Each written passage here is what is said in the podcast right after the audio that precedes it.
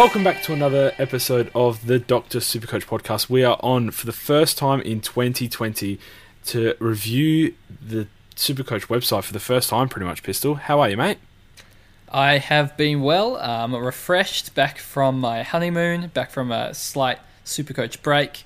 Uh, as you said before, I actually have only logged in once, so it's pretty much live reactions. Um, as I didn't get time to do so beforehand. And JB, I think the, the the best part of my last couple months was I actually got to meet you in real life. That was one of the best parts. Yeah, def- I mean, it's that, then Super Coach opening, and then wedding. well, I'm sure I'm sure Mrs. Pistol's listening, so cop that. Um, no, yeah, it was brilliant. I got to meet yourself and Chizo in the flesh, and neither of you disappointed. Chizo still had that voice, and you still gave me absolutely no content to laugh at. Well, I'm just glad that I wasn't the shortest out of the three of us, so that's all that really mattered to me. Do you want to shout out who that, that short one was? Oh no, I, I actually don't think Cheese will be listening to this, so it's uh, I won't even know. Anyway, I feel like you just shouted it out anyway, but that's true. All right, let's get cracking.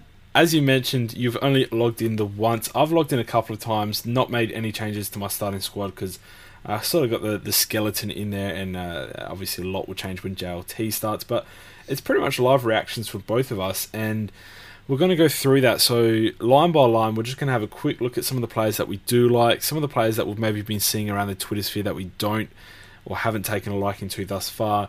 And we'll start off in defense pistol. So, what's catching your eye straight away? There's there's four players listed above 550k here, so four Uber premiums, you could say. Which one of them for you, or some maybe none of them, are catching your eye the most?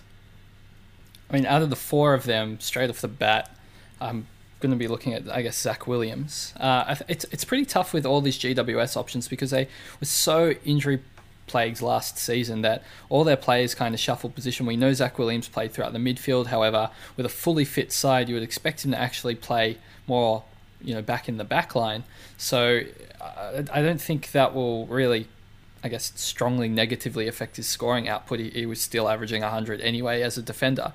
Um, I just feel like he still has that potential upside that maybe Houli, who you know smashed it and went you know 105, and Hurn went 103, even though he had a poor into the season. I feel like they're sitting kind of closer to what their uh, ceilings really are. Uh, yeah, you mentioned Shannon Hurn there straight off the bat a lot of people I'm seeing are starting him as a. I'm going to contradict myself straight away here.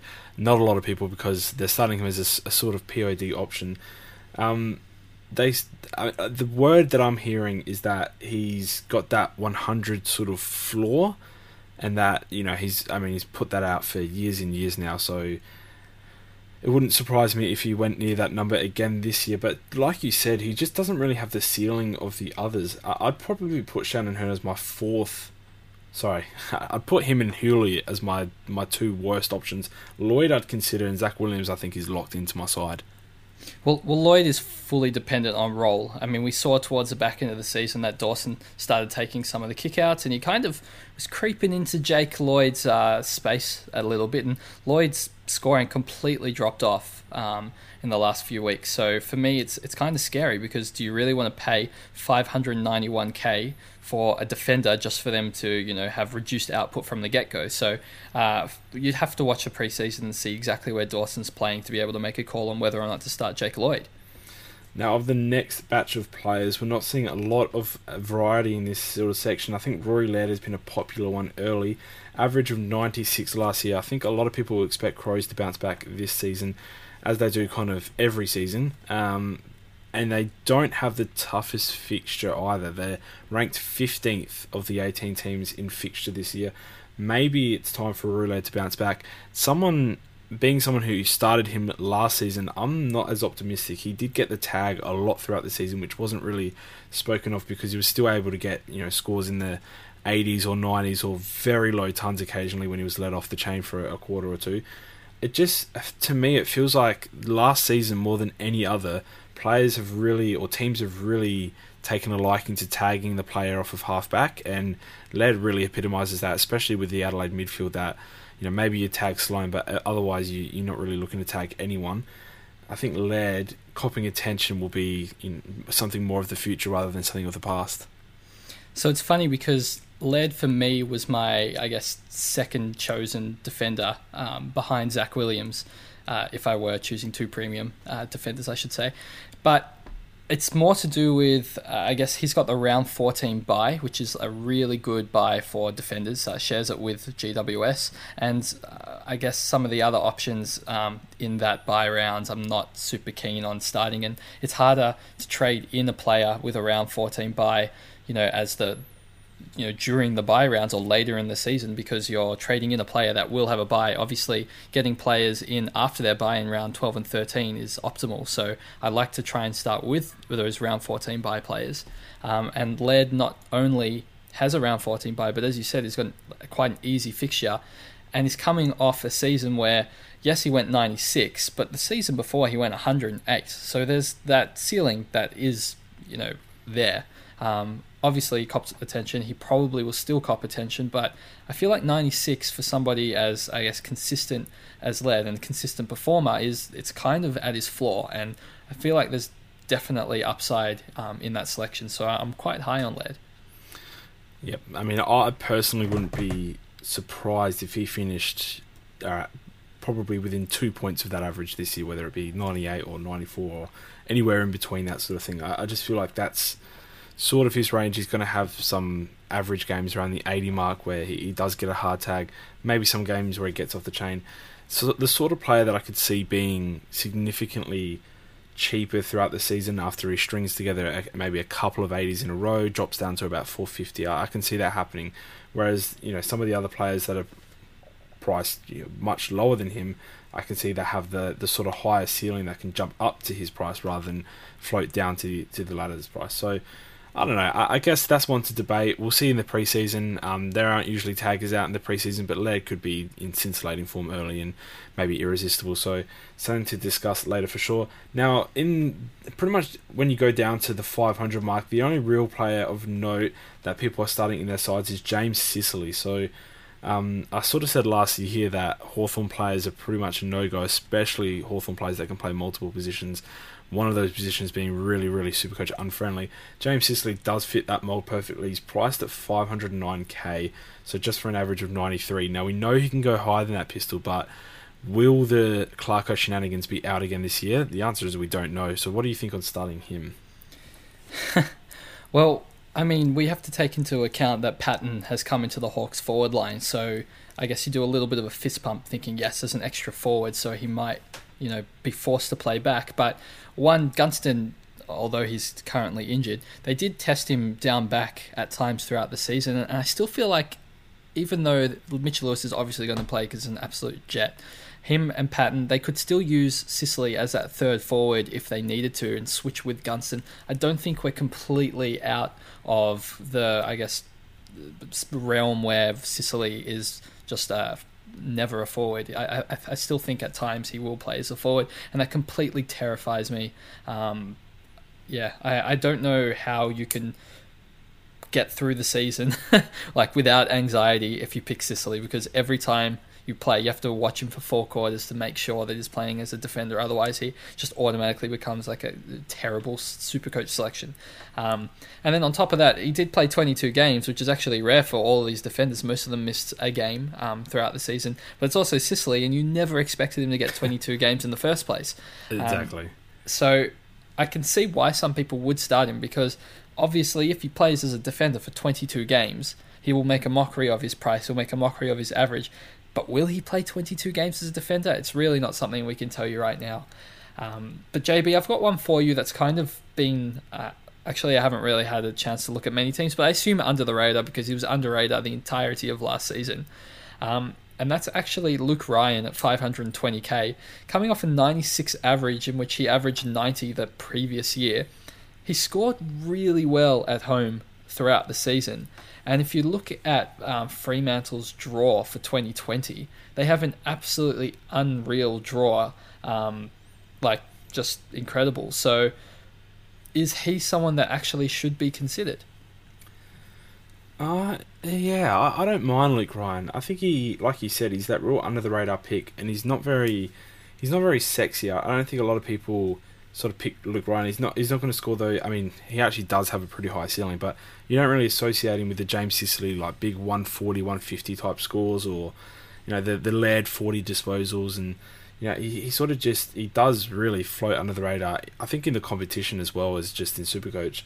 Um, 95 average that can definitely be improved upon. Uh, I think he had a, a couple of games last season that were affected by injury. Um, obviously, only played the 18 games as well with their early run of games, I, th- I think they've got the second to last, sorry, second best uh, fixture run to start the season. Maybe the first six or seven rounds there. I, it just he feels like someone that if you wanted to go with a, with a point of difference, I I tend to shy away from the midfield point of differences and go for something in the the forward or defence. I, I suppose there's less room for error there when you know a midfielder could go out and average 120 that you've missed out on, whereas you know a defender is really not going to punish you too too bad on the other end.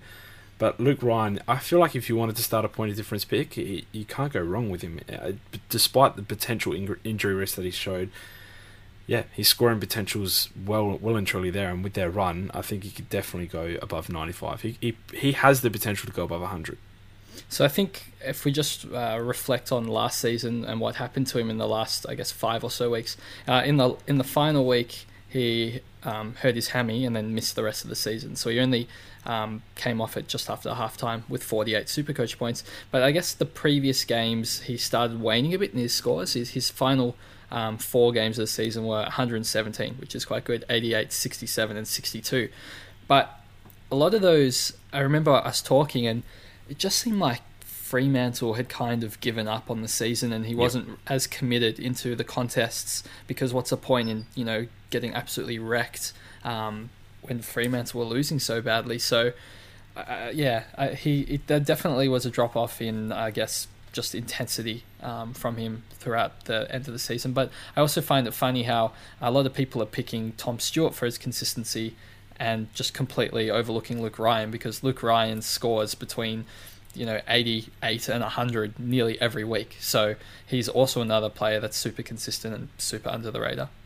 Yeah, I tend to agree. And if it wasn't for that hammy, yeah, you're right. He would have had a pretty good and uh, an injury-free season. So um, we'll move on. We're getting towards a, a, slightly cheaper range here. I know why you're laughing already because you can see the man on the horizon. That's Dan Houston, pistol. Um, I don't, I don't, I don't really want to dilate the waters here with my story. I, I kind of want to hear what you want, what you have to say about Dan Houston first, if you don't mind. All right. Well, firstly, I'm laughing. An unbiased opinion, please. I, I was laughing. I saw Houston coming up, but it was also it just hit me. Your last comment was really funny. like if he hadn't have got injured, he would have played all the games in the season. I mean, like it, it, the way he ended the season was just uh, you. You know what I mean. you, I mean, look, Dan Houston played 21 games, but if he played 22 games, he would have played 22 games. I'm, en- Sorry, I'm ending the Skype I've, lost, I've lost it. Um, wow. So Dan Houston um, is a super interesting pick, uh, not because of anything we probably don't know already. I mean, I, and maybe some people don't know that he moved into the Port Adelaide's midfield. Um, I think it was like around 13 or something last season. Absolutely killed it. I think he averaged 106 once he moved into the the midfield for Port as well. You probably would know the numbers off the top of your head, and for him, the pick is purely based on role, and we'll know that in the preseason. If he plays as a pure midfielder, like how Boak did um, in the preseason last year, then we'll see. Okay, well, we should start Dan Houston. He's going to play as a pure midfielder for Port, and if he plays in the backline in the preseason, then you don't pick Dan Houston. Like it, it's almost as simple as that because as a midfielder, he's so clean and so good with the ball, and he's quite, you know, I guess relatively cheap as well. Um, he's someone that you just would have to pick if he were to play as a pure midfielder. But otherwise, um, if he doesn't, it's a it's a stay away. And you're right in saying 106 was his average when he played in the midfield. Had a high score of 134, a low score of 85 when he was in there. Pretty consistent, pretty much peppered around 105 to 115. Uh, had a few scores in that range. So, um, the fact that he played the final five rounds in the midfield when Port desperately needed to win those games is very promising. But as you said, when it when it comes down to role this much, you can't really put weight on what's happened last season. You're looking purely at what's happening now, and that's you know so far in the preseason we've seen him train a lot with a defensive group, which is concerning, but obviously not a dead giveaway that he's going to be a defender. Um, if we see him line up in the midfield for you know, majority of the time in the preseason, I think I can quite comfortably select him in my Supercoach side. If he's rebounding off halfback again, I still think he'll be a decent player. I think he'll average okay, but he really, really relies on that midfield time to to you know, smash up into that premium range and be in consideration for our starting squad. So, um, who else are you looking at in that range? Please don't mention his, his teammate. he read my mind. I, am interested to see why you went there though, because Darcy Byrne-Jones had you know a fantastic Supercoach season. Um, essentially, he was flying, and then randomly in round 22, um, he didn't. He played the whole game. He just was terrible, and he scored seven super coach points. How do you do that in an entire game, Pistol? Please. It it was awful. He just wasn't anywhere near the ball at any time for like the entire match, which is crazy that you can do that when you're coming off games of 25 possessions and 28 possessions, and then the week after you get 29 possessions. Like it, he, he, he wasn't injured. He was just really bad. Oh, mental. Yeah, so he's pretty much averaged, you know, 94, 95 for the entire season. He even after like round nine um, was was really super solid. He's a good price. Um, why why don't you like it? So the first thing that popped into my head was the score of seven in uh, round twenty two. That that really really put me off. Um, before that though, he did have a strong period. I recall he had he had something like five out of his seven games prior to that one were over the hundred mark. So obviously that's strong form. But to me, he just strikes me as a, a sixty or ton type of player. Uh, he's he's either really in the game or he's sort of on the outskirts. You know that that type of player that you think of as you know the, the next link in the chain, but instead they kicked instead of handballed, so he didn't get it type of thing. Like he can have one of those games where he just pops out a, a 60 or something around that range. Whereas you know he can he can also have those big games. He doesn't scream consistency to me. So having said that, I'd need to see him string together a good month of footy where he's, he's getting consistent numbers before I consider him. He's not in consideration for my starting squad. So I feel like I mean, as with most players, it's based on his possessions. He seemingly got a lot of really high 20s or 30 possession games and then just had amazing supercoach scores, or he just had sub 20 disposal games. Is there something to do with um, a role or a play style that Port have against different opponents that might lead to that, or is it purely just if he was on that on that day or not? I think it's kind of what I said. You know, the the next link in the chain, but instead they kicked, and you know you can see him rack up those twenty touches and be in the, the perfect spot and get used off halfback more than any other player in our team or you could sort of think back and go, "Oh, did Darcy play that game? Like it was, you know, you barely saw him. He popped up here and there. It could be somewhat gameplay related, but you rarely see him locked down on a play. He does play that rebounding well, rebounding role as you know as good as anyone, and he's very consistent role wise. It's just in terms of getting the disposals, getting the super coach score. I, just feel like I, if you asked me to bet on it before the game, I, I wouldn't wouldn't know whether to guess seventy or one hundred and ten. So someone might say, well, did it coincide with Houston moving into the midfield? And then did he start getting a lot more of the ball? But it doesn't really look like it. He was getting a lot of the ball playing with Houston in the back line. So there doesn't really seem to be a massive rhyme or reason as to why he was getting those scores. Uh, do you happen to remember if he, if he was on kickouts though, JB? I don't think so. Definitely not exclusively. I think Port were very very uh, fruitful with their kickouts. It was sort of first and best dress type of thing, and that's that's why Houston wasn't really on my radar prior as a pure rebounding defender because I didn't think he had the full range of kickouts either.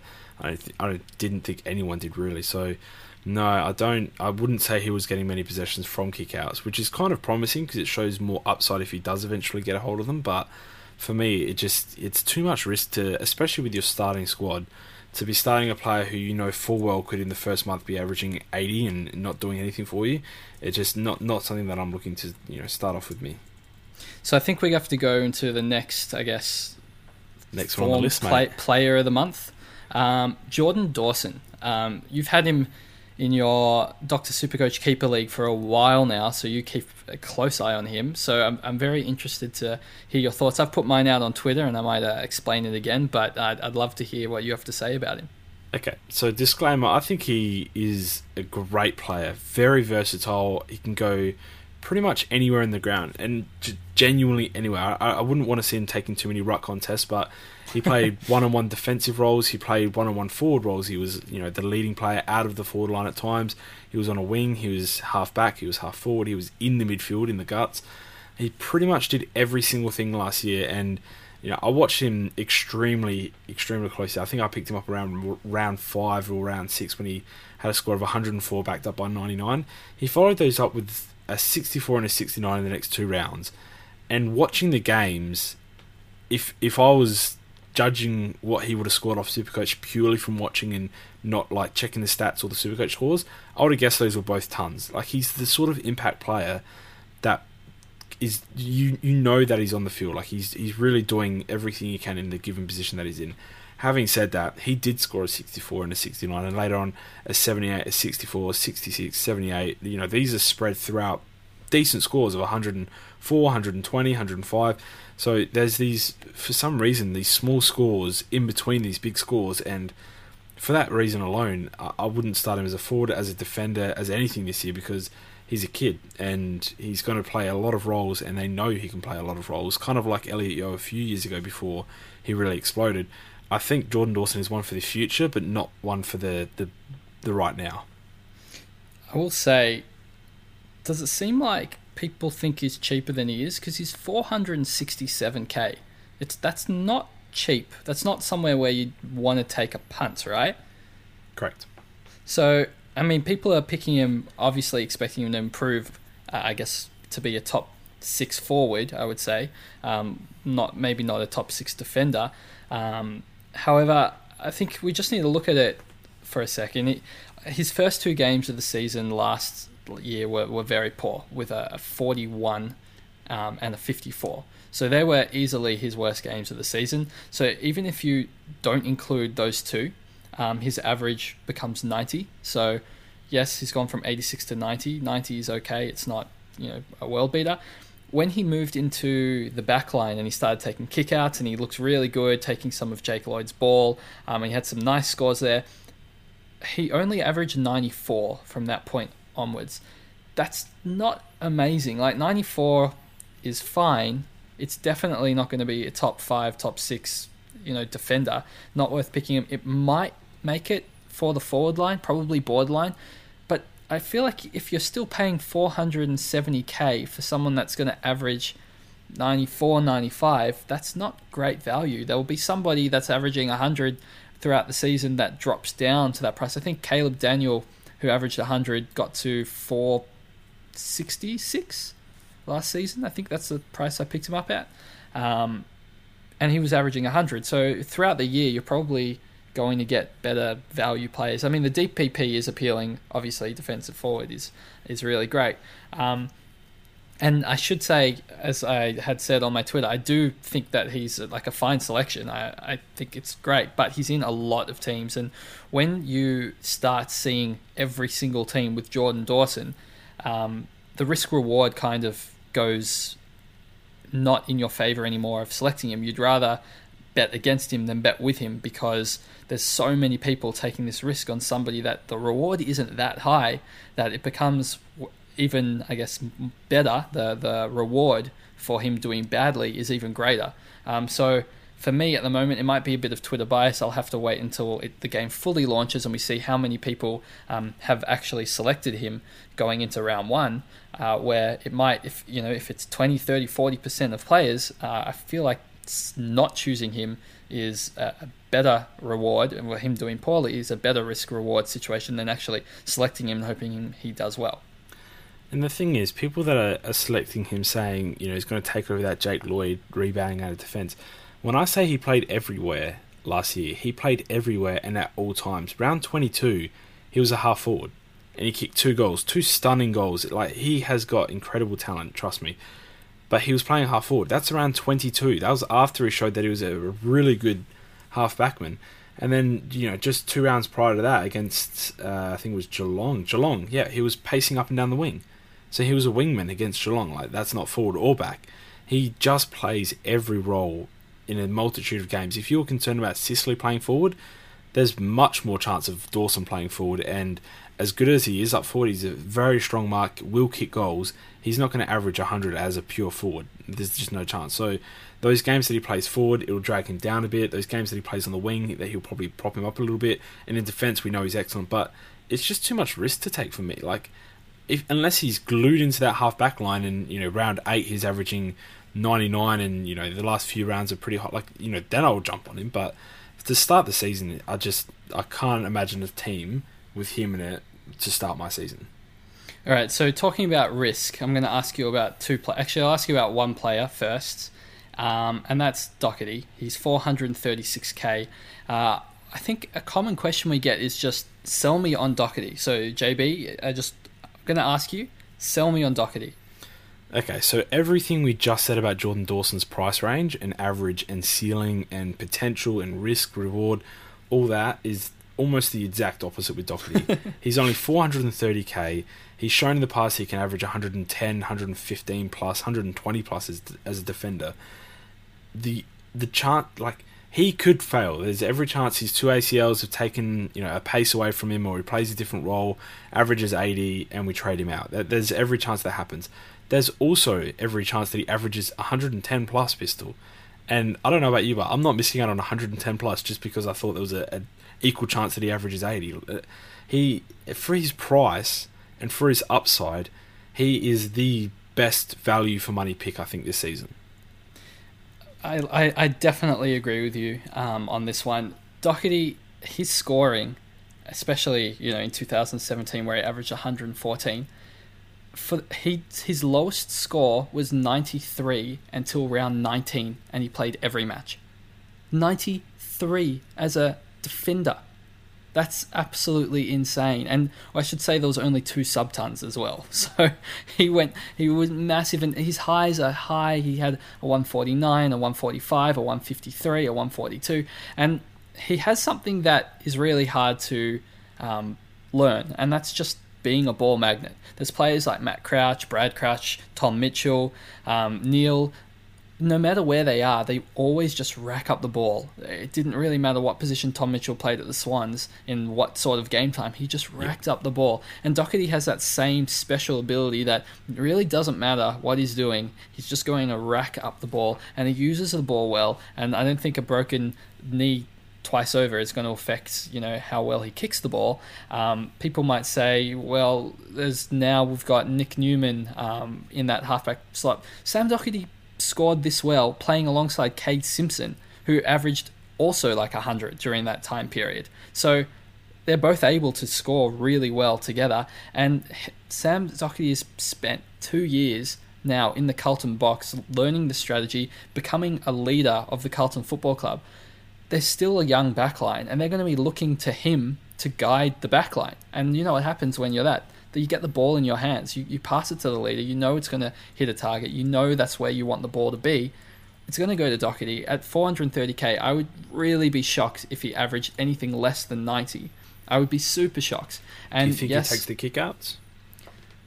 He, he might also take the kickouts. I'm not even sure. And that's that's you know, I, he probably does take the kickouts. we haven't even seen a Doherty year with him taking these extra kickouts as points. Like it's there's there's so much upside to Doherty, like an insane amount of upside.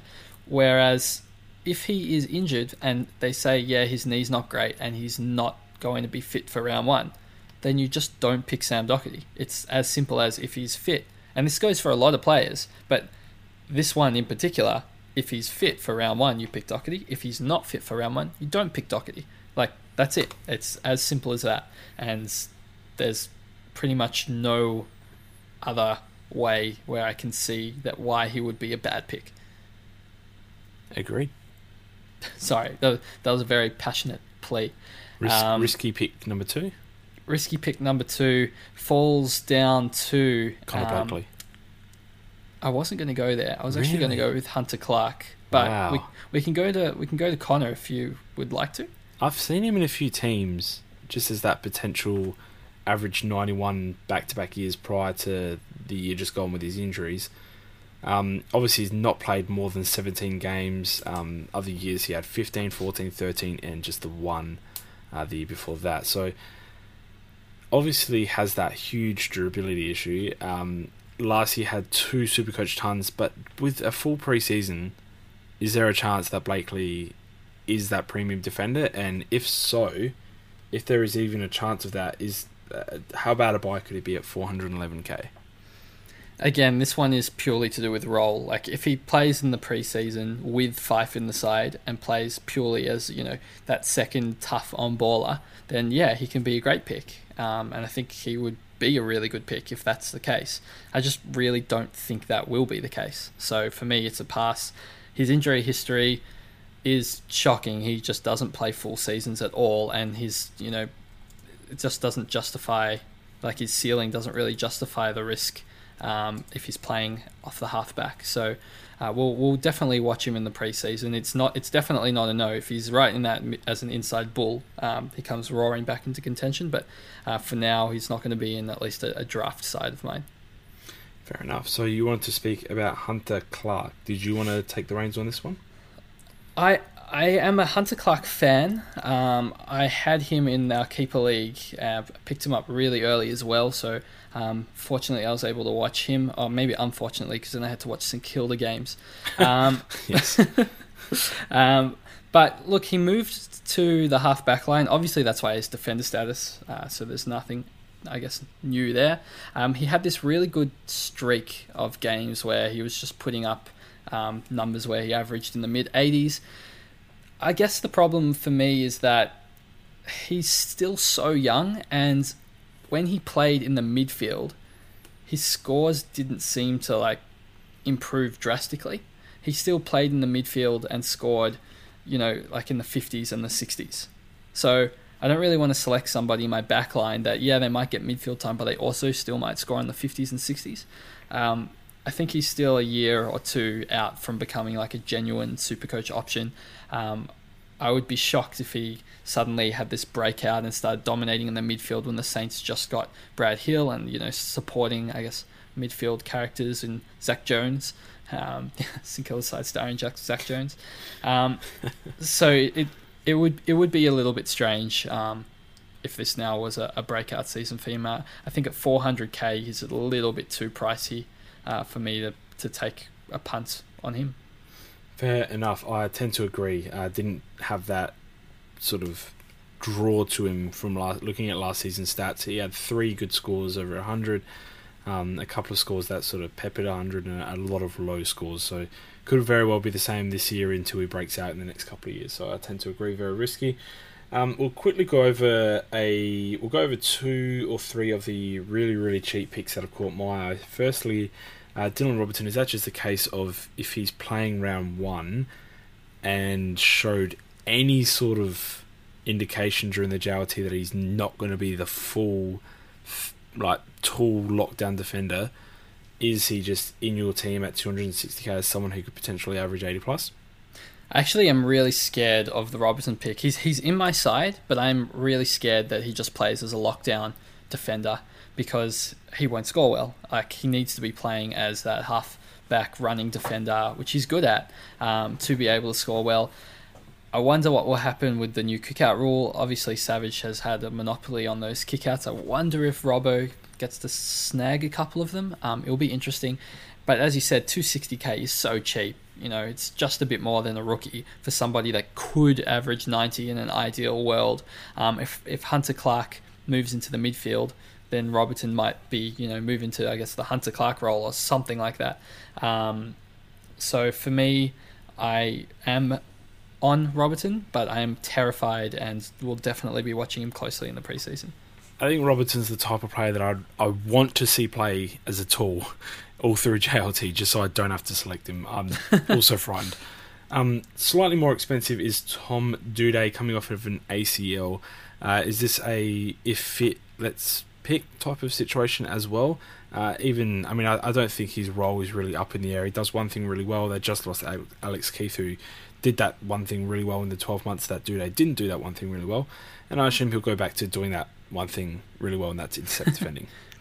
I don't know why you wouldn't pick Tom Doedee. He's going to play as an intercept marking defender. He's one thing that he does really well. Those types of players score really well. He's in an Adelaide side that, yes, they have an easy draw, but also they're going to concede a lot of inside 50s because they're not that good of a side, in which case he's going to have more opportunities to have these intercept marking um, contests. So there's just going to be lots of points for Doedee.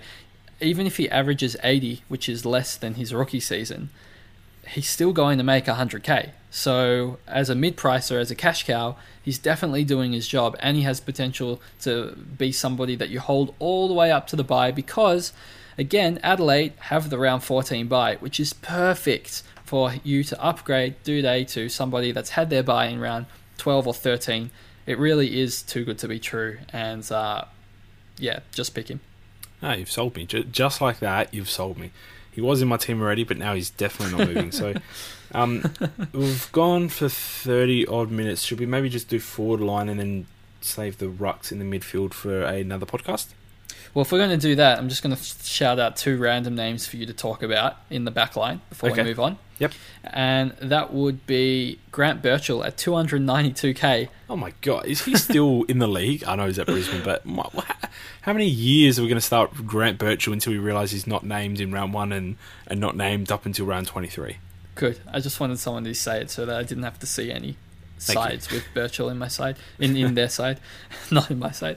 Um, and another player I wanted to talk about because I find it really interesting um, how divided uh, people are on this. But Stephen Hill, 190k forward defender. Uh, lay on me your thoughts. I don't understand why we would not pick Hill if he's fit round one it's like Doedee, but he uh, he hasn't quite had that scoring potency as Doedee's rookie career, and it's sort of Stephen Hill's been very up and down. But he's 190k. We don't need him to average 90.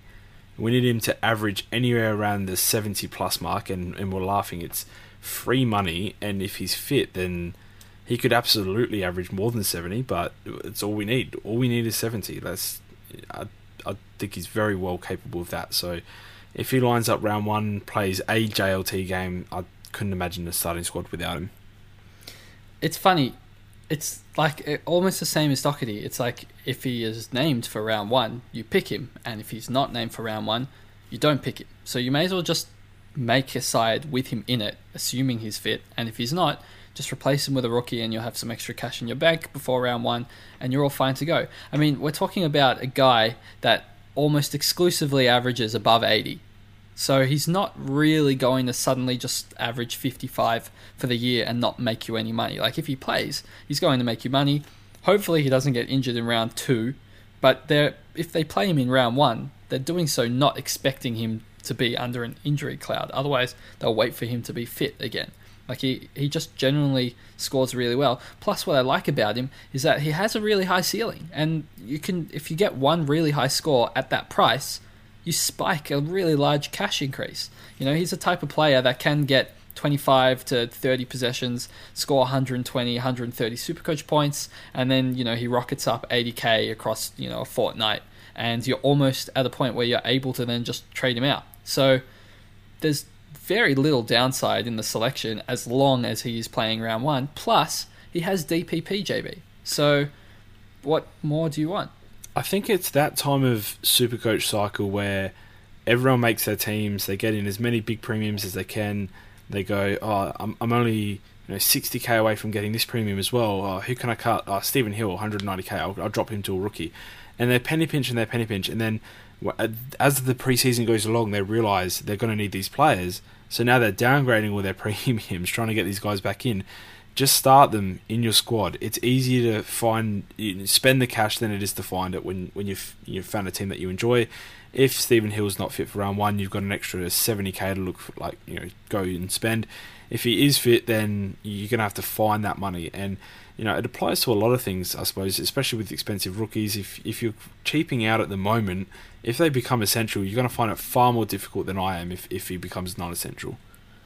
And I guess the the weirdest thing for me is that Hayden Young, I see in like everyone's side. He, he's a rookie that just got drafted, um, you know, very highly, and he's very highly rated, and I'm sure he's fantastic. But he's 180k.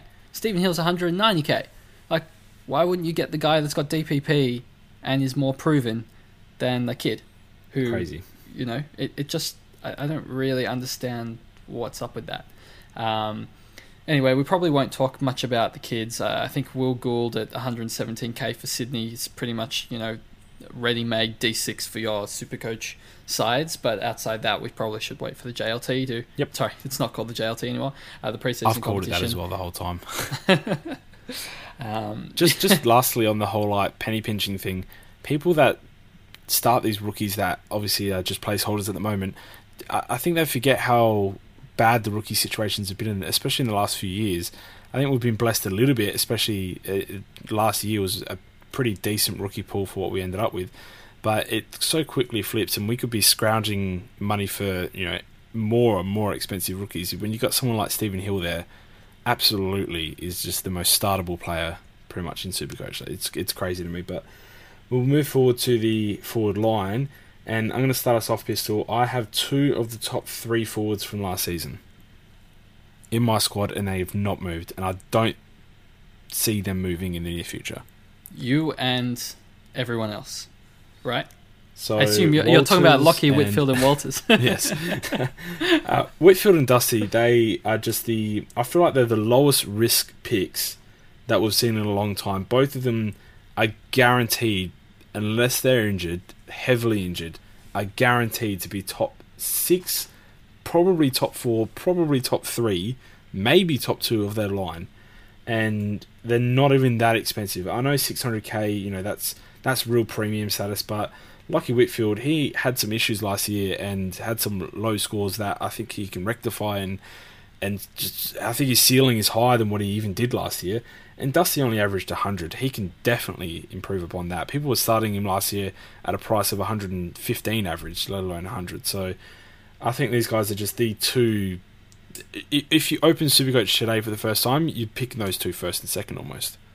So I'm gonna ask you a question that I have some thoughts about already. For those that say Whitfield is 600k, he's the most expensive he's going to be. He's definitely going to get to 500k, for example. Um, what would you say to those people? I somewhat agree. I, I think he'll, he's he's not the most expensive he'll be. I think we'll see him higher than 604 for during the season, but he'll definitely be cheaper than what he is right now.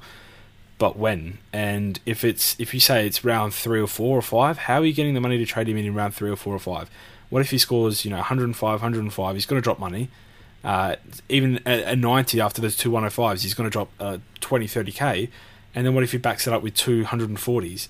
You know, he's almost getting back up to that price range. You couldn't trade him in round three anyway because you don't have the money or the upgrades. It, it it's how many points are you going to leak waiting to trade him in when he's going to be a good five or six points better than the next best forward for the whole season, unless Dusty goes vintage Dusty, in which case I have him too. It's it's tough because well, I mean it's not tough for me, but I, I guess it's tough to explain because I, I think they He people nearly that aren't averaged twenty him- more than Heaney last season. People that aren't starting him already know this, right? They know that he averaged 111, and it sounds like ridiculous not to start him. Um, but they think, well, he can't possibly average that much again. But why not? GWS have an easy draw to start the year. Um, even if he drops to 105, and you consider that poor value, like it's so hard to get these players in during the season. Just like save yourself a headache and start the guy. I mean, what what you, are you going to be upset if he averages 105 and you paid 600k for him? Probably not, because he's going to be the number one forward still. So, um, yeah, I just think that it's one of those things that if you don't do it, you'll probably end up regretting it because you just won't find the trades. And JB, the main thing um, that I wanted to say was, guess what buy he has?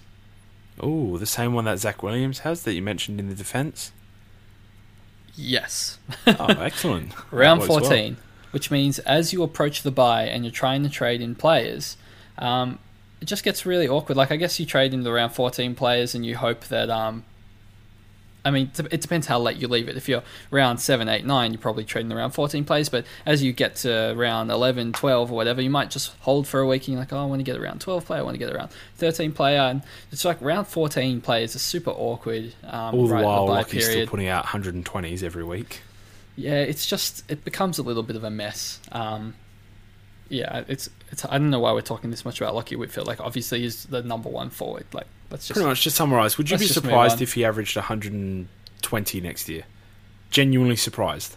I wouldn't be genuinely surprised. I think that would be a lot for him. You reckon? You, you you don't think he's capable of averaging 120? That would shock you?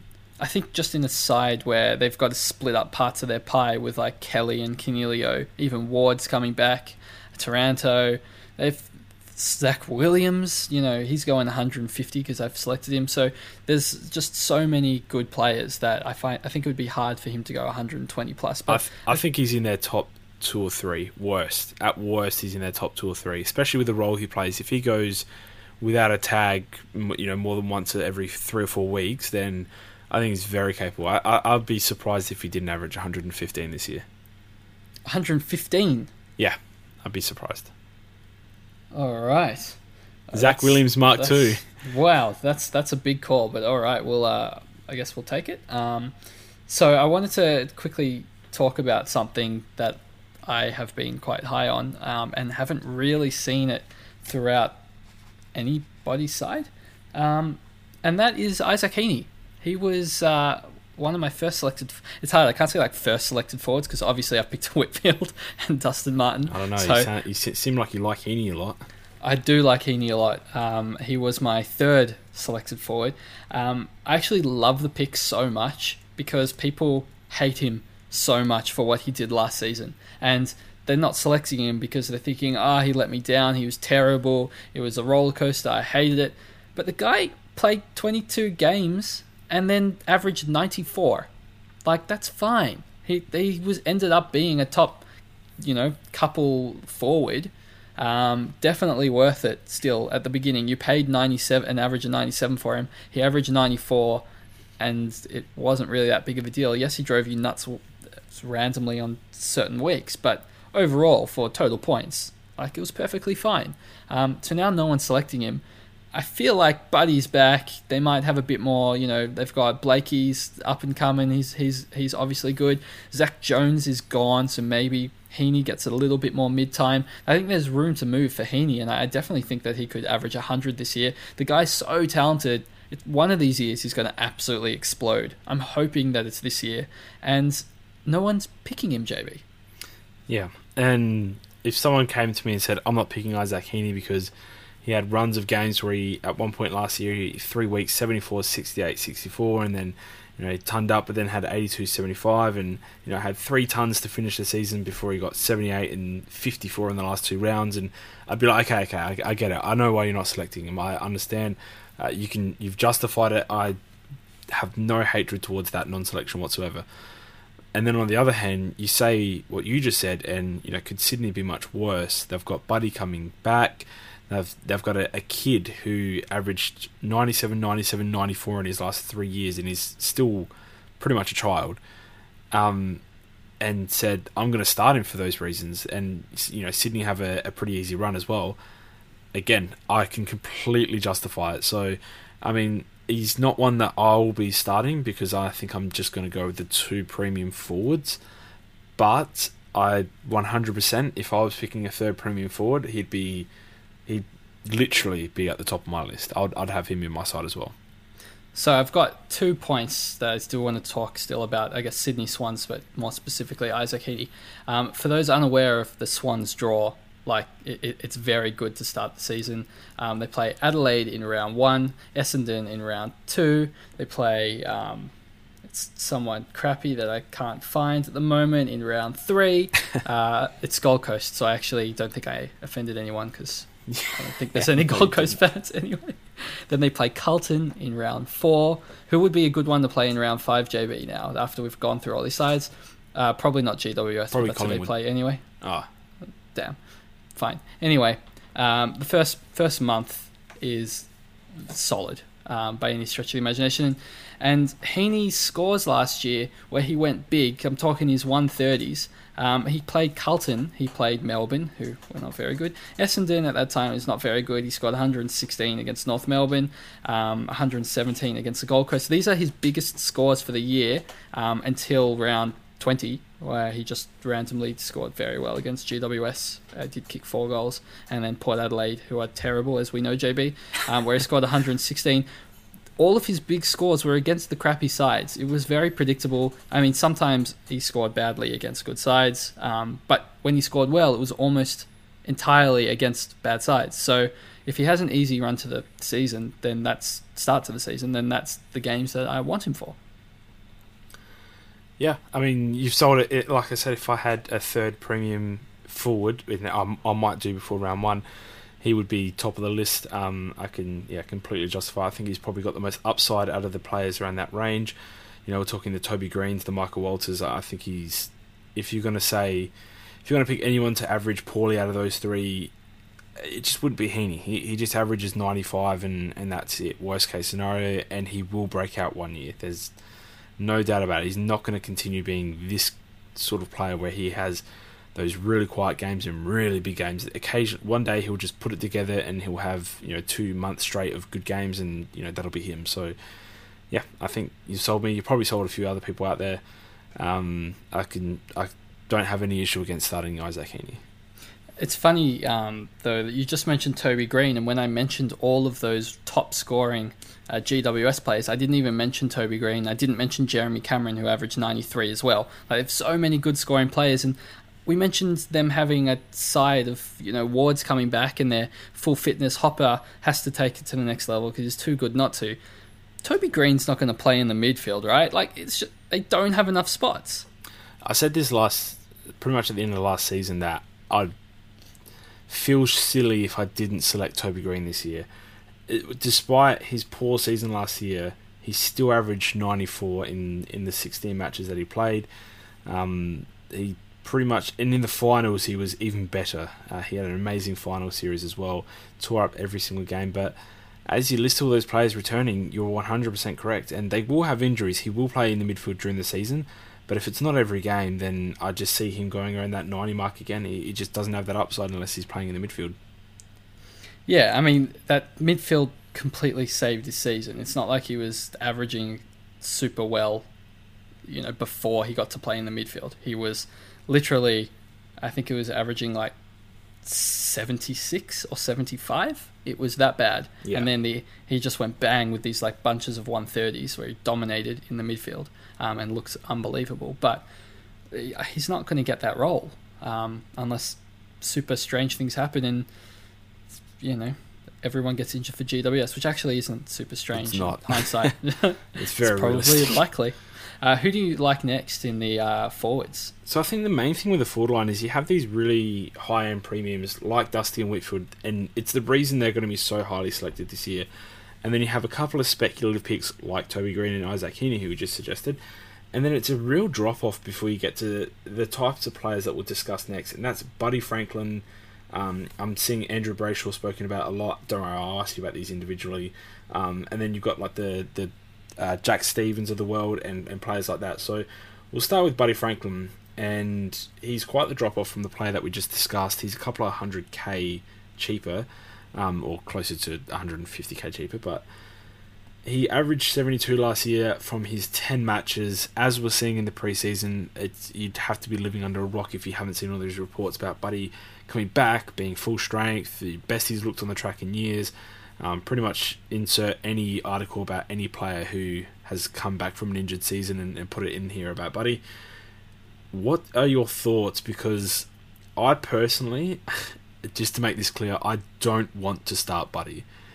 And I know the temptations, and it's incredibly difficult because you know how good he is, but I don't want to start him at his age with his most recent injury history and his up and down scoring nature, and the fact that Sydney aren't as good as they used to be, I do not want to start Buddy under any circumstance. Um, what would make you start Buddy? I love Buddy. I, I don't know why. I, always seem to have Buddy in my side, and then I, I say I don't know why, and then I look at his Supercoach history, and I know exactly why I always pick Buddy. oh no. It's because he always scores really well. he, he's low in the last decade, like since I mean not including last year, obviously, but since 2007, so longer than a decade for those that can math. It's 87. Like 87 is his lowest Is that his average. age? yeah, almost. If Buddy plays and and he's not, you know, if he's when he's fit, you know, Buddy scores. Like Buddy plays, Buddy scores goals. How many how many goals, Buddy fit scores games? What's points. the over under on fit games that you're going to get from Buddy this year? See, If I said where- 12, would you go over or under? I'd say over 12, but I'm not confident. See? How like how bad is that? You- I mean, keep selling me, but sorry, I had to interject there. I, I'm going to throw out something that is probably not what anyone is thinking. Um, something that I've been thinking about. Uh, should we call it the Travis Cloke strategy? Um, because of what's Please happened. don't. If you're trying to in- sell us the start past. Buddy, then please don't call it that. So, Buddy has an easy draw to start the year, as I have mentioned. He's 394k. I think he is capable of making 100k and scoring well. Um, and I think he's very capable of losing that money equally as quickly.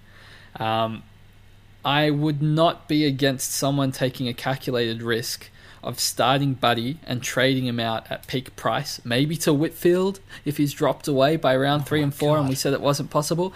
Um, I think it could be viable to start Buddy and sell high as a cash cow rather than as a season keeper. Or if he's just like playing like old school Buddy, where he's just dominating, uh, then obviously you can keep him as well.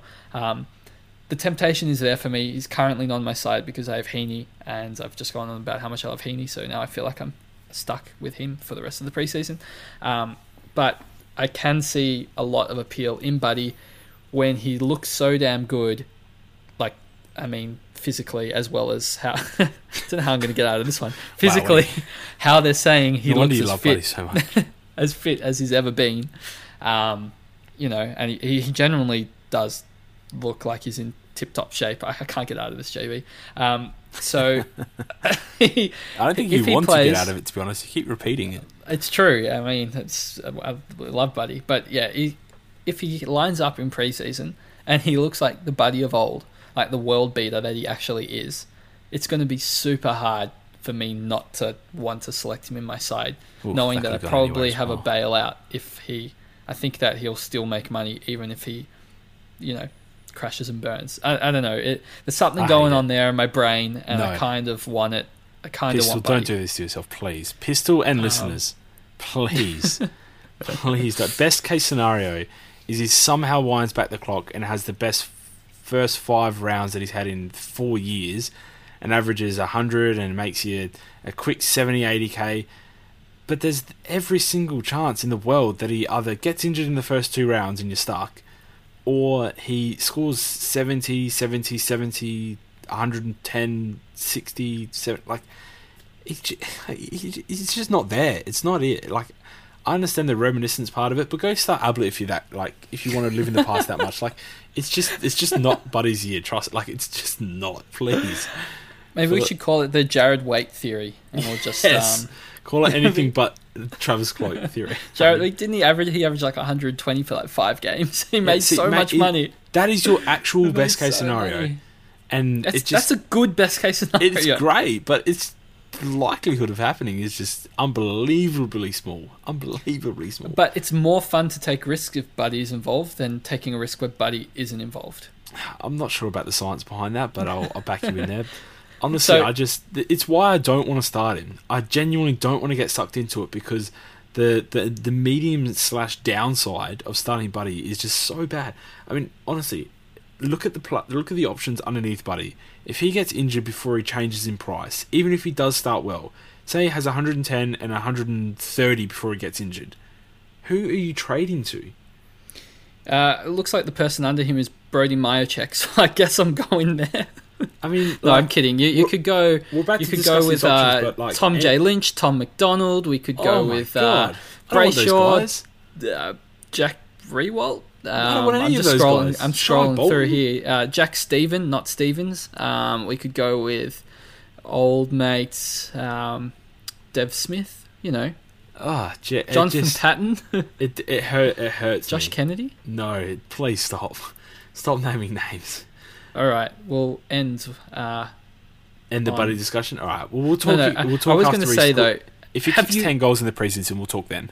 but like, have you owned Buddy, and then when he kicks a goal, you get to yell Buddy, and you just—it's the best feeling. Anyway, Oh, oh, it's it's buddy amazing. I I love it as well. and he's a specimen of a person. I will happily. I won't even try and get out of it. He's very good looking bloke, but I just do not want to. I will admire just him from afar. calm down, calm down, JP. If he starts That's- with anything more than ten percent ownership, I'll be counting up my fifty k already.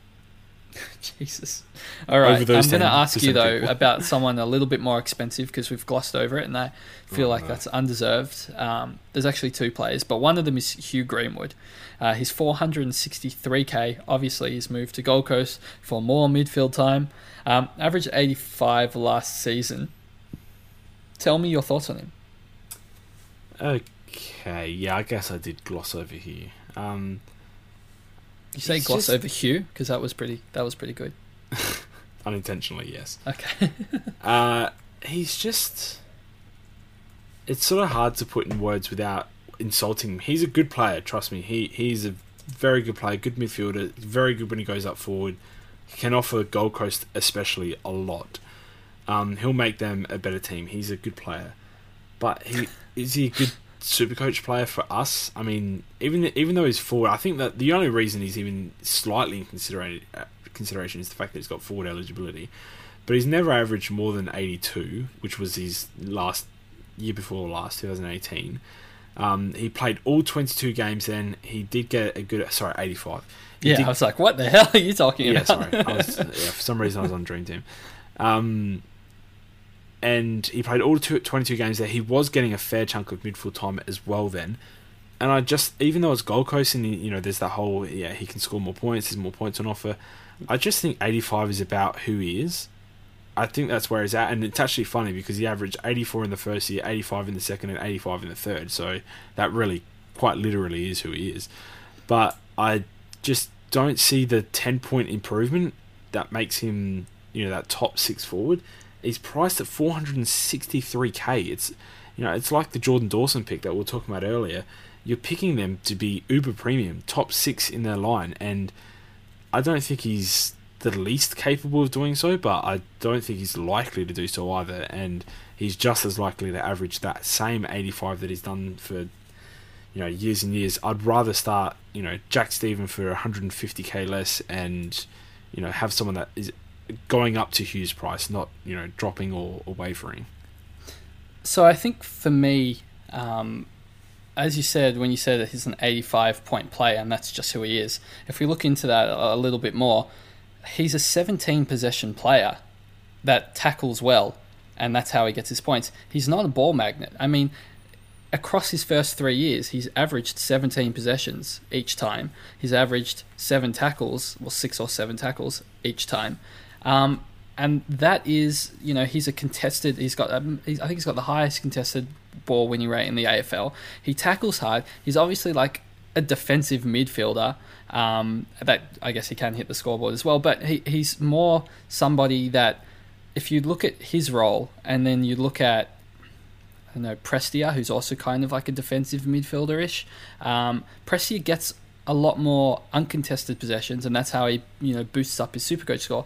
For me, hearing Hugh Greenwood is a contested beast, I, I like that if it's in combination with winning a lot of the ball because then you're getting more of the ball. The fact that he has such a high contested ball winning rate just shows me he doesn't have an outside game. And then he's not getting those cheap points. He's he's just getting 85 points every single time, and he can't get those cheap points to get up, you know, those extra 20 points per game. He's, he's not looking, he's not hunting the ball. He's not that. When we were talking about those naturally gifted accumulators um, earlier in the podcast, he's not that. He can't find the ball. Like he has to hunt the ball and win it. He just doesn't have it on a string. That's not the type of player he is. So I don't really see him going out to Gold Coast and just suddenly having this massive outside game where he's able to get 30 possessions, you know, five weeks in a row and, you know, be able to take his game to a 100 plus average. Like at best he's going to what average 20 touches like that's that's actually a big increase for him you know uh, we're, we're talking you know 20% ish increase on his possessions um, which would be a great um, thing for him but we're talking then going from an 85 average to probably a 90 average and I, I feel like the value that you're paying at 463 I'd rather wait and see on Hugh um, than pick him and hope that he goes 100 because I feel like that's there's very slim chance there of that happening. Yep, I agree. I think yeah, even if you're looking at a 95, 90ish average, I just don't think it's likely that he that he goes above and beyond and, and you know breaks into that top six and you know he's not going to make that much money on his current price that you know makes you regret not starting him anyway. So yeah, that, there's there's definitely yeah. I think even even players that are similar to his price, I would rather have you know than him. Jordan um, Dawson. I, I genuinely would much, much, much prefer Jordan Dawson. Like, I don't even think it's close. I would easily pick Jordan Dawson over. I would pick Hugh Greenwood, and yeah, that was coming after you know everything. I've even I'd even picked Tom T Lynch um, from Adelaide with their draw above Greenwood. I'd probably pick Tom J Lynch. I'd pick all the Tom Lynches. You know, stop naming Lynches, please. Uh, let's talk about Robbie Gray. Um, he's come up a lot in the preseason. 453k. Uh, obviously you know more about Gray than I do. So is he somebody that you would be considering for your forward line? In the past, he's gone massive, you know, when he plays in the midfield and stuff. But how do you see him going in 2020? If you think Ken will be fired in the first few weeks, and I could potentially see Gray popping up on a few radars, but with his coaching style, Gray just isn't in those big midfield plans. He'll flash through there and he'll be brilliant and he'll kick, you know, he's one goal, two goals a game, whatever it is. But it's just he's not enough. It's not enough midfield time for him to average hundred in Supercoach. And as much as I love Robbie, I, I think he's sensational. Like in, in, he's such a good forward, and that's sort of his downfall. Is he's so good up forward, and we he sort of has something that Port lacks. Even with Rozee back there, he sort of just has that one-on-one ability that we don't have in any other player, besides Motlop, of course um, that he just can't spend as much time in the midfield as supporters would want, fans would want, super coach players would want, and it just rules him out for me. So unless a new coach comes in and has a different attitude about it, I, I just can't see Robbie being a prolific super coach player, and you know until we ever from yep. here. Yep. Which is um, sad though, but it is how, it is what it is. It is. Um, I'm not going to add anything to that. I think you absolutely nailed it. Um, a couple more speculative picks that I've seen uh, pop up. Um, Jack Martin moved to Carlton is 422 or 420k, um, average of 77. I JB, I do not for the life of me understand Jack Martin pick. I, I, I know that he was a talented junior. I know he was possibly well, he was touted at the time as like the most talented junior like ever mm-hmm. uh, when he went you know in the super draft. But in terms of super coach, he's just not a good super coach player. He's got a high of 81. Um, sure, he might get some midfield time at Carlton, but like they have a decent midfield. I mean, their midfield actually is quite good. So, uh, what's he? He's, he's been averaging 18 possessions over his career. Um, what's he suddenly going to average like 25 and then average above 90? Like, I just don't really see it happening. Maybe he can average 20 touches and go to an average of 83. But like, what what what game are we playing here by you know looking at Jack Martin? He he just he's he just doesn't get 20 disposals enough. Last season he had it. Uh, if I were to count here, one, two, three, four, five times. Five. Yeah, five times in his 20-ish games. Like it's, it's just not good enough. He needs to get it more, or he needs to kick much more goals to be any sort of relevance whatsoever. Carlton have already said that he's playing forward. He their plans are to play him in their forward line. He's going to be that player who pops up with a couple of miraculous goals. Um, they have players like Petrevski-Seton. Um, they, they got uh, the list goes on. The Bulldogs, uh, the Bulldogs, the Blues are getting a deep sort of midfield. So you've got like Fisher, Petrevski-Seton, a lot of players who just flash through there that are just ahead of Martin and they should be because Martin's such a good forward that you know he can be up forward and be impactful on the game. Those other guys are sort of you know not not as impactful unless they're playing in, in that sort of predominant role. So I just he just won't get the midfield time. He won't get the disposals. He won't get the points. He won't get the average, and he shouldn't just just should not be categorically should not be in more than three percent of teams. And I assume three percent of Carlton fans don't know enough about Supercoach to not start him. Fair enough. Um, I was going to ask you about Rozee. Um, uh, did you have any specific thoughts on him? Because he's he's popped up in a couple of teams as well. Uh, I think he'll play more midfield, but not enough. Not this year. Um, a, a, great pick for the future again, as we've spoken about a few times this podcast. Um, people, I think people make their like dream team 2023 sides where these yeah. players are going to be like good midfielders. They're probably going to have like there's going to be a bunch of these guys who break out, like your Brayshaws and your, your Hunter Clarks and your, you know, there's so many of those players, but it's just not this year, not for Rozee.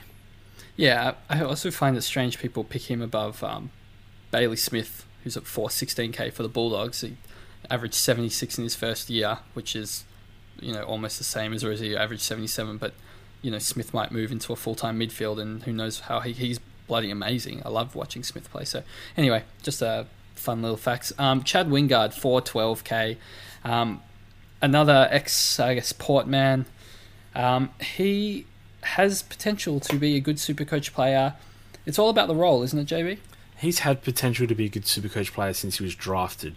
He, there's two things wrong with him. He, he doesn't play enough games.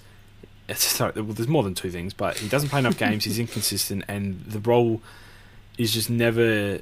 It's it's like he can play in the midfield, but he, needs almost hundred percent midfield time to sort of pump out those really good scores. And um, being forward, forward eligible will probably tempt us forever. In in five years' time, we're probably going to say Chad Wingard, he's got potential but it, it just he doesn't he doesn't put it together. I just don't think he will.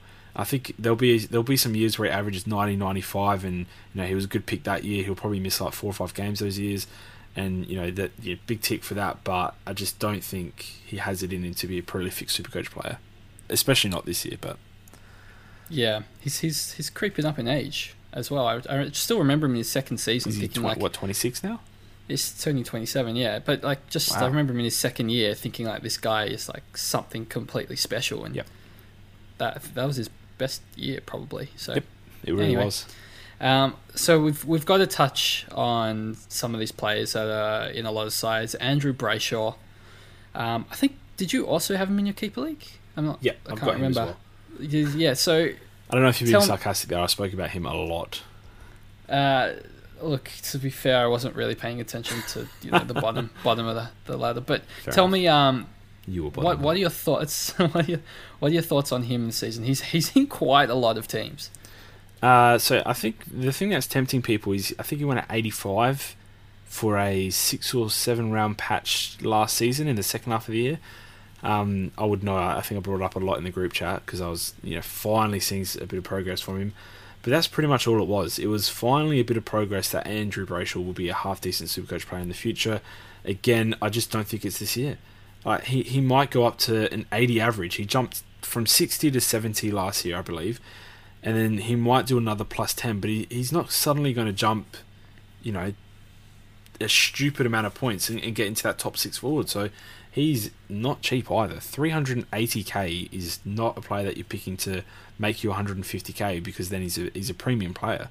So for me, he, he just doesn't have it this year to be the type of player that you're going to want to keep for the entire season. And trust me, he puts out some absolute stinkers. he puts yeah. out some bad scores, and he's got incredible potential. But stick him in your dream team 2023 side with you know Rozee and, and that.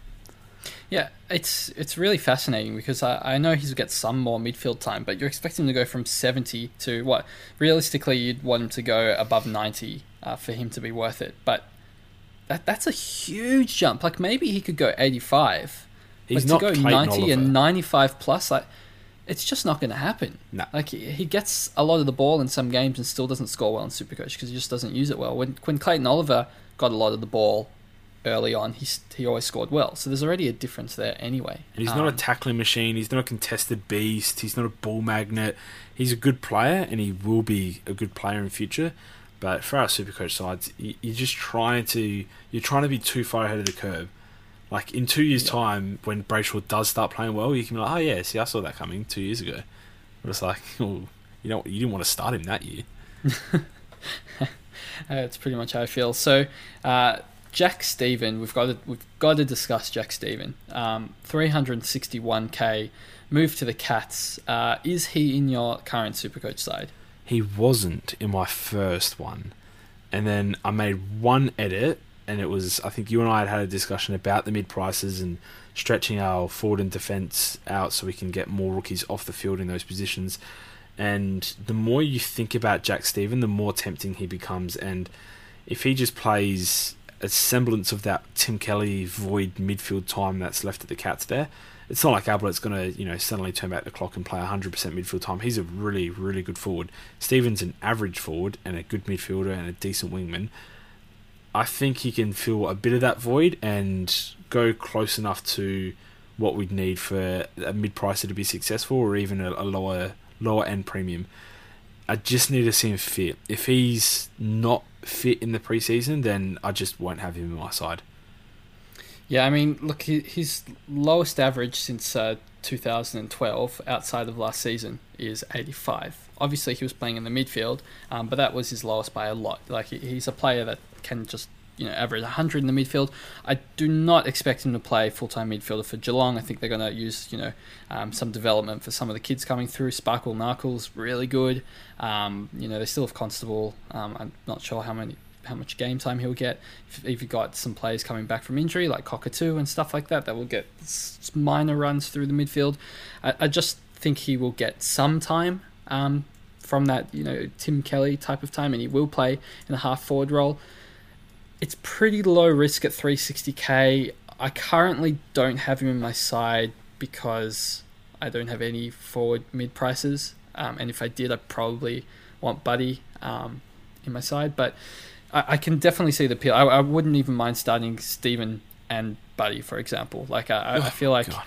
I feel I know it sounds awful. Um, but I feel like if he is going to be playing more of the Kelly uh, position than we realize, and we'll find out in the preseason competition what sort of role he's going to get, then he definitely has, you know, a 100 upside. So he's certainly one to watch, and I'm sure there's lots of people um, that have him in the squad, but at the same time, if he's just playing pure half forward, which we will find out in the preseason, then will, it will be a pass for me.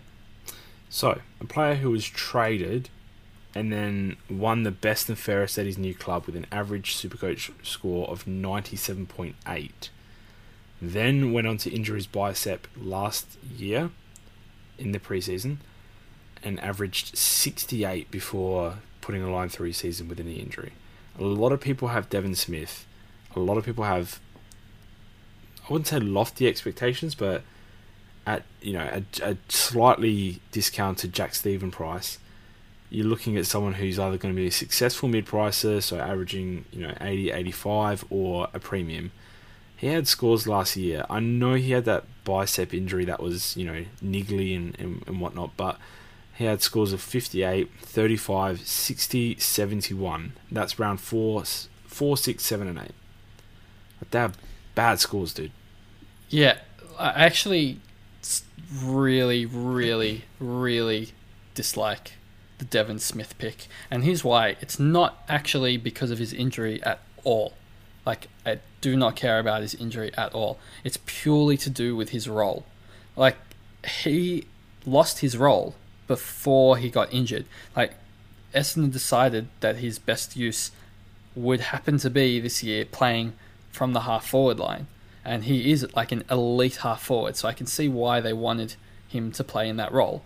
And he doesn't score well in that role. Like, he's got like 80 85 upside in that role. That it's not a good super coach role for him.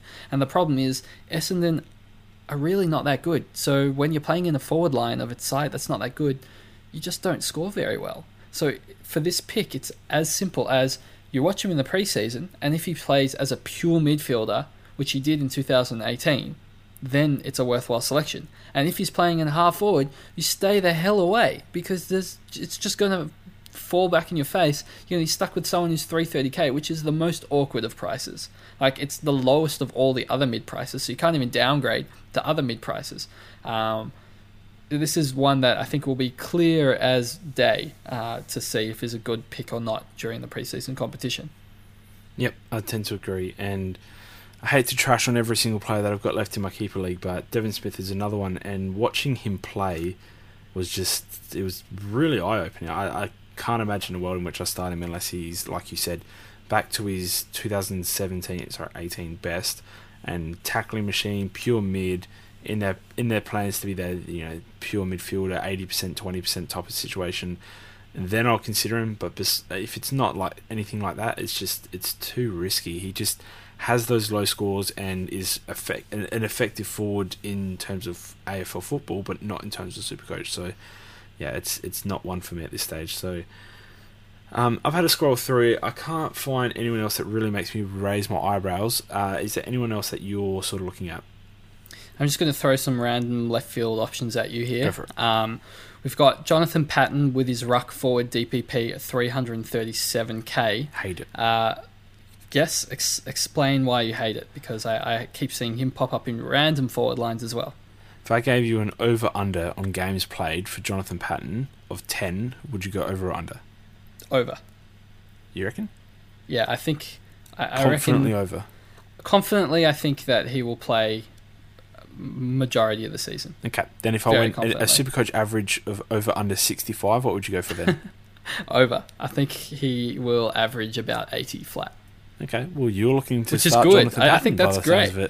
No, but like, why would I pick a DPP guy that's going to average 80 at 337k? He's not going to make any money, and yeah, he'll cover Gawn or Grundy in one buy round. But like, what what am I doing with that pick? Yeah. Like, and the I injury just, risk is there, and the scoring risk is there as well. Uh, it's it, for me. It, it it just doesn't serve any purpose besides bringing risk to your team. No, I, I don't get it. There's there's been rumours of uh, Cam McCarthy playing on the wing at Fremantle. He's 289k. Um, I can't really see him being a big enough ball winner for him to actually nah. be viable. But uh, I'll start a rookie and take 150k every day of the week over that. Yes, um, which leaves us maybe one of our last mid prices. Um, Joe Daniher 270k. Oh, is it 2019 um, preseason already? yes, that's that's that's the call. Um, I mean, look, if he's fit round one, 270k, what have you got to lose, JB? exactly. Pride, dignity. I mean, a whole bunch of things. He's uh, just he's just too injury prone, and I I think he does have the potential to average well one year, but he doesn't even want to be at Essendon. He's got the injury risk. Like it's, mate. If he was at Sydney, I would I would consider it honestly. Yeah, but he's not, and he's I'm not, not considering it. Fair enough. Um, so the another. I'm just going to keep throwing out these. No, I love this. I love this names names at you. Um, let's say Adelaide Copper injury in their midfield. Maybe one of the Crouch Bros goes down. Fingers crossed. Um, no, no, no, no, that's a joke. That's a joke. Ben Keays uh, moved from Brisbane. Might finally get some midfield ben time Keays. rather than playing as a forward. Uh, for Brisbane, extremely talented junior that didn't quite make the jump to AFL, probably because he was played as a forward for his entire career for no reason when he's a good midfielder. Um, 266k, I think we could put a watch on it. Um, I'm certain that they've got three or four players earmarked for midfield time ahead of Ben Keays. Players like Chayce Jones or um, players that they have had in their system for years. players they haven't tried yet. yeah, uh, like the, the, the, players that have done the hard yards, been in their system for years. I'm, I'd be surprised if it took any less than three injuries for Ben Keays to get midfield time. So, right. I mean, I'd I'd love to see him tear it up in the preseason. I do I do enjoy a good comeback story, but I just yeah I don't I don't think he's a viable option at this point. Brett Bewley two fifty k. I don't mind this one. He could be all right, but no, he's not going to be that good. you got really excited for that. I know. I like the mature age Barlow vibes that he gives off. I, I I genuinely think he could average around the around the eighty mark, but it's just too risky. And, and the fact of the matter is, he's probably going to average seventy. So it's what? it's just not it's just genuinely not worth it on any level unless you really believe in Bewley and you know you went down to Fremantle training and he, he tore it up. He taught Fyfe a lesson. Then you know maybe I, I could justify the pick honestly if you were that keen on it, but for me, it's just not one that's on on that close to my radar at the moment. Uh, what about Vandenberg at 250k? Oh my god, what? Is he in the league still? Not Richie Vandenberg, Aaron Vandenberg. Oh my god. Okay, uh, no. Um, Yeah, Melbourne fair are call. bad. All right. Yeah, fair. That's He's bad. That's fair. That's that's very fair. Um, These can't be the best names you've got to throw at me. I've got some Rhylee West at 230k. Um, pop him in your 2023 squad, I guess. Yeah, uh, that that 2023 squad's looking pretty solid right now. I don't It'd think be he'll be able to afford it. Yeah. Um, Jacob Townsend at 220k. Where is he playing now? Essendon with the promise That's of right. more midfield time ahead Ah. of fellow Essendon player Dev Smith. Ahead of, ahead of fellow Essendon forward Stringer and Dev Smith. yeah. Um, what are they doing with these players? Like, just play them. They're good forwards. Play them as a forward. Don't try and make Ah. them a midfielder. If only they recruited Robbie Gray, it'd be perfect. He's actually a midfielder. He would. what about um, Aiden Boner? Sorry, what? Sorry, Aiden Bonner from uh, North Melbourne. You know, GWS guy. I have Jumped seen him in a, in a few teams. Yeah, I, I suppose he does have that whole potential. He was on GWS's list, so you know maybe he's a Josh Kelly Mark two and, and just didn't get the opportunity. But you know those those players that have moved from GWS in the past, besides Devon Smith, who was already an established player, and Dylan Shiel, who was already an established player, they haven't been amazing. Like they've they've moved, they've been okay, they've been decent. They haven't been amazing though. Like it's What's his price? It's around 200k, isn't it? It's 200k. Yeah. I think I- like, people forget he's not like a big ball winner. Like, I, I mean, what upside is this? I could I could see him in the preseason doing enough to convince people, and maybe have myself considering it with the lack of rookies. But it it'd take a lot. It would take. It's a bit of a reach. Like, if he comes out with a pair of 70s, which I'd be like, yeah, okay, two 70s, but then I'm thinking, is he worth paying 80k more than a rookie that's going to average 60? Like, I'd rather the 80k. Yeah, you- you're not starting him over you know Izak Rankine or, I mean, probably not Yeah. even over Nakia Cockatoo if he's named. Yeah, yeah, exactly. So I, I don't quite unless he's you know pumping out these 80s in the, the the preseason. I can I can put him on my field. I don't really understand why. I'm just like, he's, not a big ball winner. I, I just don't think that there's going to be this huge upside to him at 200k. Like he's not going to make that much money. Maybe he Um, goes in the 2023 team, but at 200k. and on the bench. uh, Stephen Hill at 190k. Uh, do you want to talk about Jordan Dawson afterwards? Or? I feel like we're rambling now. Okay. Probably not. We've we've we've we've got the the rookies. Um, we probably won't won't talk about them. You already mentioned uh, Cockatoo Yep. and Rankine. I think they're clearly the best. I guess two forward rookies, um, if they're named.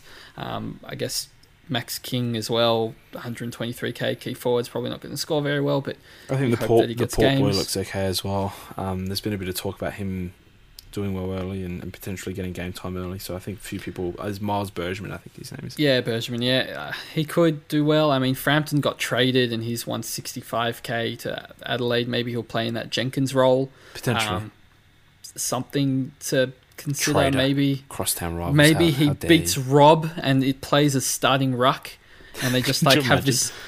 yeah, right. right. They, Rob's like the biggest one year wonder ever. They ditched Jacobs to have Rob as number one ruck, and then Frampton's number one ruck. Um, yeah, there's there's a bunch of players that like could be potential. Darcy Cameron as well. Um, yeah, a, whole- a whole bunch of wait and sees. Um, is that is that pretty much it, JB? Yes, so uh, we were gonna do all the positions, but I think we talked more in depth and, and about more players than what we expected. So I ended up just doing the the forward and back. We will hit the midfielders, which will probably be the biggest discussion, and then a, a short discussion about the ruckman and, and why you shouldn't start Source Jacobs um, on the next podcast. And uh, with that all being said, I think that wraps us up. So. Um, our Patreon is still up and going. There's uh, up to I think 120, 150 people in there. We did max out at 200 at one point.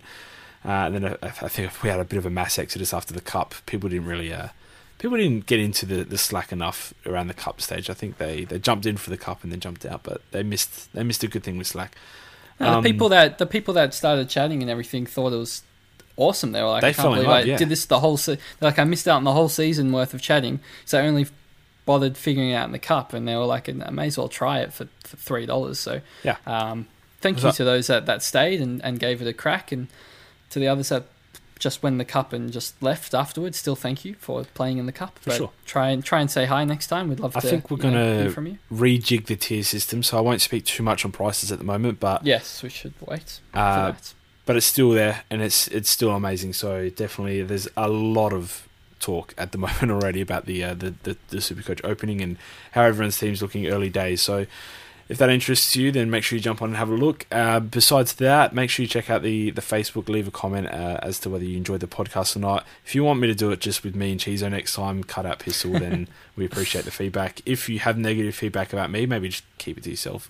Um, and then that's essentially yeah. I think we we're still going for the ratings on iTunes and SoundCloud. Make sure you check us out everywhere. And as always, Pistol, thank you for joining me.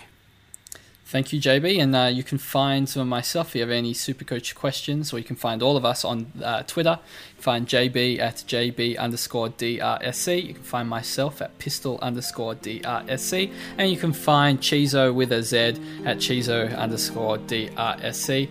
JB, thank you very much for losing to me in the race to a thousand followers. I very much appreciate it. Um, and thank you for joining us, uh, community.